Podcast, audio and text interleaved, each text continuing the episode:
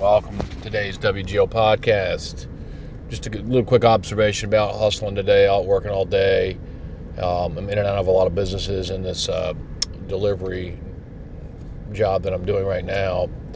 And uh, one of the things I've noticed and wanted to you know, bring it to your attention and, and try to get you know some buy-in from you all uh, on on on. on this situation, which is the the surly, kind of nasty attitude. It's like, I, I've said it before, I think we're in the midst of a, an unofficial labor strike, and the folks that are working a lot of these jobs and a lot of these businesses I'm into seem to have a really, uh, not everybody, but a signi- more than half, significant majority have a bad attitude, um, very slow service, um, You know, I've noticed a lot of restaurants that I've been in and out of are not staying clean, not keeping up. Like today, I was in a uh, in a McDonald's, and the milkshake machine doors that keep the refrigerated uh, mix bags cold was open, and you could see the cables. Of course, I'm looking at that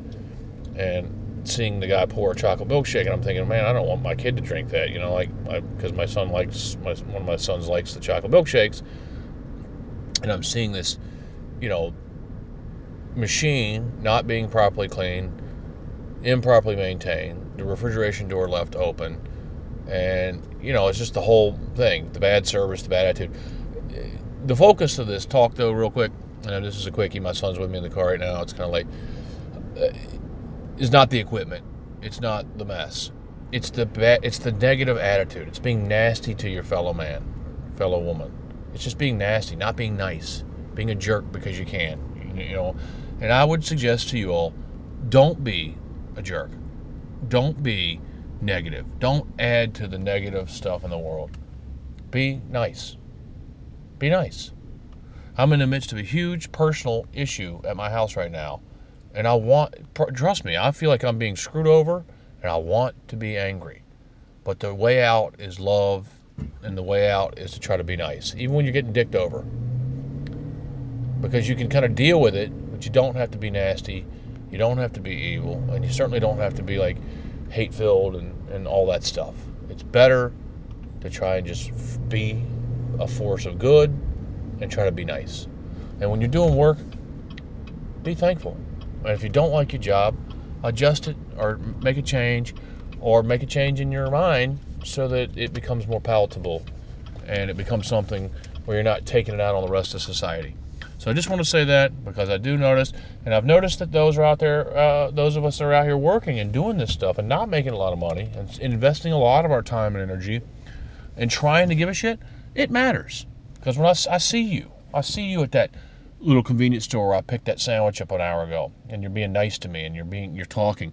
Now I saw you earlier today when you made sandwiches for the customers, you know, at the store, and you were, I could tell you were overworked, understaffed. You know, I see you when you're at the busy fast food restaurant and you, you're you're really trying to get these orders out right and hot and the bag sealed right. You're working hard. I see you doing that, and I appreciate it because you're making the world a better place by giving a shit. So be good out there. I know it's tough times. The main thing that people are surly about and bad is is misinformation, and let's let's face it, we need a new American labor deal. We've needed one for a long time.